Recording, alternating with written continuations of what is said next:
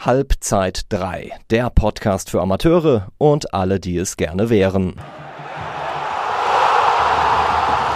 Servus und herzlich willkommen zu einer neuen Folge Halbzeit 3. Ich bin heute hier mit dem Jojo. Servus. Und unser Gast ist kein geringerer als Ali Chakici von ja. der TUS Marienborn.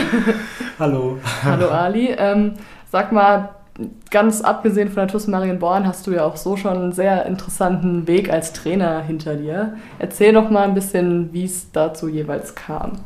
War eine lustige Geschichte. Äh, ich war damals so in meiner Endphase der aktiven Fußballzeit. Habe nur mal in der Verbandsliga in Würges gespielt und äh, habe mir den Finger gebrochen. Hat so ein bisschen Pause, Spielpause und dann haben sie mich in äh, eine türkische Mannschaft in Mainz mal gefragt, ob ich Trainer machen würde sechs Spieltage vor Schluss dann aufgestiegen aus der A-Klasse in die Bezirksliga damals und so hat es angefangen. Und dann habe ich gesagt, okay, das hat mir Spaß gemacht und jetzt mache ich Trainer. Dann ging es über Schwanheim und dann ging es weiter nach Kleinkarben in die Oberliga. Das ging dann alles sehr, sehr schnell. Und irgendwann mal auch äh, Co-Trainer dann in, äh, bei Red Bull Leipzig, vorher beim MSV Frankfurt aufgestiegen in die zweite Liga und dann äh, Ingolstadt zweite Liga und so kam ich dann vor sechs Jahren nach Mainz. Da sollte ich eigentlich von Mario Marco Rose Co-Trainer bei der Schott Mainz. Der hat dann dieses Angebot in Salzburg bekommen. Dann habe ich es übernommen, habe den Weg dann sozusagen weitergeführt. Aufstieg in die Oberliga und Pokalfinale, all diese Dinge. Nach drei Jahren Wechsel nach TuS Marienborn. Gut, dieser Lebenstrainerweg, der zeigt ja schon, dass du Erfahrungen sowohl im Profi- als auch im Amateurbereich ja. gesammelt hast. Was ist denn so aus deiner Sicht ähm, was sind so die Unterschiede zwischen den beiden Bereichen? Also wenn man nach Unterschieden sucht, findet man es. Ist klar, dass da einige dominante Sachen sind, wie halt äh, ganze finanziellen Geschichten. Spielst halt auf Rasen, im Winter immer noch auf dem Rasen, weil eine Rasenheizung existiert, große Stadien, Zuschauer, medial. Wenn man aber all diese Dinge mal weglässt und nur den Fußball betrachtet, dann auch die Fußballspiele und die Menschen dahinter, das ist so ziemlich gleich. Und das habe ich mir äh, auch äh, so bewahrt und auch das intensiviert, dass ich gesagt habe, wenn das gleich ist, dann ist es ja auch ziemlich egal, wo ich trainiere. Und äh, viele Fragen kamen dann, warum in die Bezirksliga nach TuS Marienborn? Und genau das ist dann entstanden, weil ich habe da meine Arbeit genauso wie im Profibereich an Menschen äh, gehabt und das konnte ich und das hat mir Spaß gemacht. Ich habe die große Gabe mit 52 mittlerweile äh, nach mir zu schauen, nach meinen Werten und nach meinen Bedürfnissen und nicht unbedingt nach anderen. Und deswegen kann ich das auch sehr, sehr gerne bei TuS Marienborn oder auch beim FC Ingolstadt eine Zweitliga machen. Aber gibt es Unterschiede beim Umgang mit den Spielern irgendwie? Ja, es gibt äh, Unterschiede, weil äh, dadurch, dass du natürlich halt auch ein ganz anderes Spektrum dadurch hast, dass du größeres Gehalt hast, all diese Dinge, hast du natürlich auch ganz andere Interessen. Äh, da sind dann immer so Luxusautos in dem Interesse, ja, Uhren, die dann 25.000 Euro kosten müssen und all diese Dinge. Es ist nicht unbedingt meine Welt. Ähm, die Gespräche waren ein bisschen anders, aber ich habe auch sehr, sehr viel Menschlichkeit da erlebt und auch äh, mhm ich sag mal, dahinter diese Gedanken, komm, lass uns mal einen Kaffee trinken, ich habe da so eine Sorge. Ja, da sind viele, viele Spieler, die ihr jetzt alle kennen würdet, wenn ich sie jetzt mal nennen würde, die ganz normal, hm, auch völlig, ich sage jetzt mal, äh, die Hosen runtergelassen haben, in dem Sinne, mal, blöder Spruch, ich weiß die ganz normal agieren äh, in ihrem Leben und auch ganz andere Werte, ganz normale Werte, so wie wir sie kennen, äh, auch besprochen haben mit mir und auch mal eine Hilfe im menschlichen Bereich wollten. Das haben wir da auch erlebt. Mhm. Äh, Im Amateursport ist das für mich sowieso im Vordergrund. Ähm, da können wir natürlich auch viel mehr ausprobieren als Trainer oder ich als Trainer, weil äh, dann eine gute Führung hast, die hinter dir steht, die dich unterstützt dann kann man auch ausprobieren, weil dann niemand auf die Finger guckt. Und das mhm. ist der große Wert und der Mehrgewinn, äh, den ich habe bei TuS Marienborn, eben meine Führung auszuprobieren, meine Trainingseinheiten auszuprobieren und ich spiele mal alles mit. Ja. Hm, wie siehst du es aus Spielersicht, Jojo? Inwiefern prägen einen die Trainer im Amateurbereich auch? Hm, also es kommt natürlich auch erstmal auf die Dauer der Zusammenarbeit an. Also es ist schwer direkt, vor allem wenn man viele Trainerwechsel als Spieler auch erlebt, ein enges Verhältnis zum Trainer aufzubauen.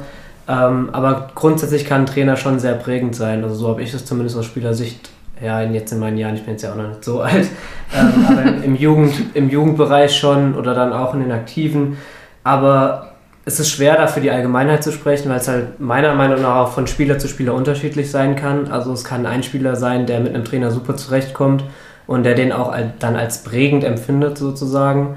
Und andere Spieler ähm, ja, haben dann an, einfach ein anderes Verhältnis, wollen vielleicht ein bisschen Abstand oder wollen ein bisschen mehr Nähe. Also der Ali hat es ja eben schon gesagt, halt Spieler, die auch wirklich mit, mit Problemen zu, zum Trainer kommen. Ähm, es gibt natürlich dann aber auch welche, die ja ein bisschen zurückgezogener sind.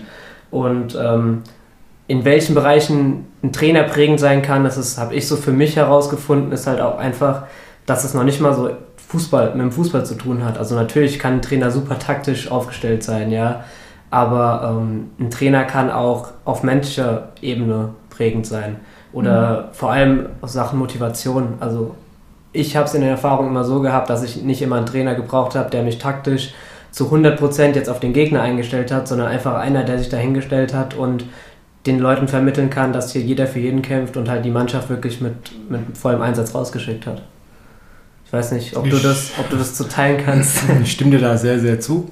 Es ist halt auch so, dass, äh, wenn wir mal dieses, dieses Wort sachlich, das mag ich nicht so ganz, weil in allem ein Gefühl steckt die Systeme, äh, es gibt ja Trainer, die viel äh, über diese Schiene kommen, die Systeme werden so oft in einem Spiel ähm, verändert, ja, äh, wo eigentlich die Trainerarbeit das Verändern ist und also auch die Einsicht zu sagen, okay, das klappt jetzt gerade nicht, dann kann, können die Systeme gar nicht so spielentscheidend sein.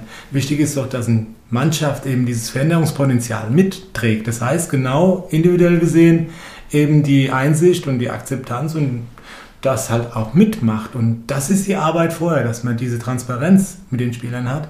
Und da ist es wichtig, ich sage immer, dieser Smalltalk ist der Big Talk. Das heißt, diese kleinen Austauschen von kleinen Geheimnissen. Ich gebe was von mir, von meiner privaten Welt ab und der Spieler gibt wieder was von seinem privaten äh, ab. Und das stellt Vertrauen her. Und wenn man Vertrauen hat, dann glaubt er mir auch. Das ist ja auch äh, mhm. die erste Basis, die ich da herstellen muss. Deswegen gehe ich halt äh, über die Zwischenmenschlichkeit, weil da ist die Wahrheit und da ist auch der Wille. Und wenn der Wille vom Spieler groß ist, und dann können wir alles gemeinsam auch erreichen. Und deswegen stimme ich dir da sehr zu. Mm, nun ist es ja so, dass ein guter Trainer sich auch zumindest äh, am Ende des Tages durch Erfolg auszeichnet. Aber Frage an euch beide, wie definiert ihr Erfolg im Amateurbereich überhaupt? Ja, genauso wie im Profibereich, wenn wir jetzt diese großen Trainer, die halt im Interview vom Fernsehen, von Sky welche, was auch immer da interviewt werden, alle sagen immer das Gleiche, wenn es nicht geklappt hat, äh, wir konnten es nicht abrufen. Mhm. So, oder Spieler reden immer vom äh, Training dann frage ich mich, äh, was ist denn jetzt wichtig? Also das Spiel kann nicht wichtig sein, weil so würde ich ja nicht immer ständig vom Training reden. Wir haben äh, nicht alles abgerufen und das, was wir im Training geübt haben, haben wir nicht umgesetzt. Also irgendwo ist ja da eine psychologische Bremse. Also der Schall, der sogenannte Schall, der, den wir nicht umgelegt hatten, all diese Sprüche, es geht immer nur um den Kopf. Es geht immer nur um diese Beziehung, diesen Gemütszustand von einem Spieler überhaupt was abrufen zu können. Also muss ich doch ganz anders da arbeiten. Darum geht es, ich muss eine gewisse Freiheit, einen Druck wegnehmen, er muss Spaß an seiner Freude haben und im Training üben, das, was er am Samstag oder Sonntag den Leuten zeigen möchte.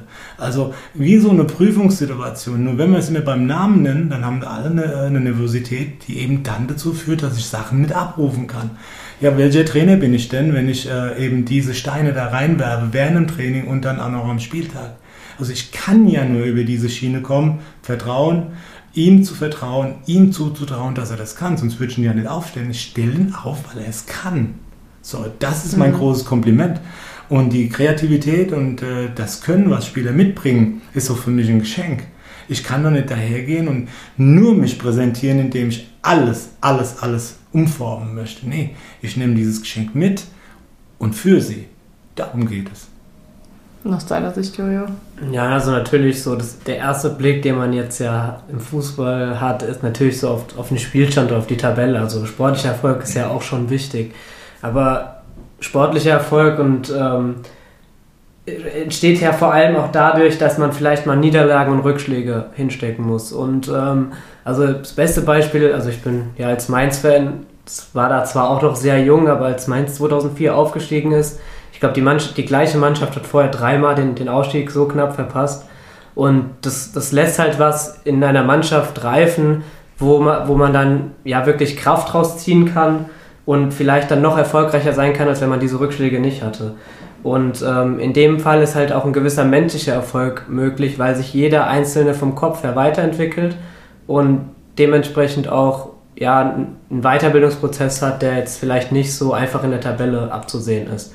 Aber wahrscheinlich dann auch langfristig irgendwann mal dort zu sehen ist. Deswegen, ja, viele Erfolge lassen sich nun mal, mal auch Misserfolge zurückführen und formt halt auch in gewisser Weise eine Mannschaft. Also so habe ich das ja mhm. zumindest immer mal gesehen. Meinst du, 5 ist ein gutes Thema gerade? Also meiner Ansicht nach, äh, und ich habe jetzt nicht so viel Ahnung vom Fußball, ist es so, dass äh, Mainz 05 für mich im Moment auch gerade den mutigen Fußballspiel mit einer Raute ähm, den besten Fußball, den Mainz je gespielt hat, spielt.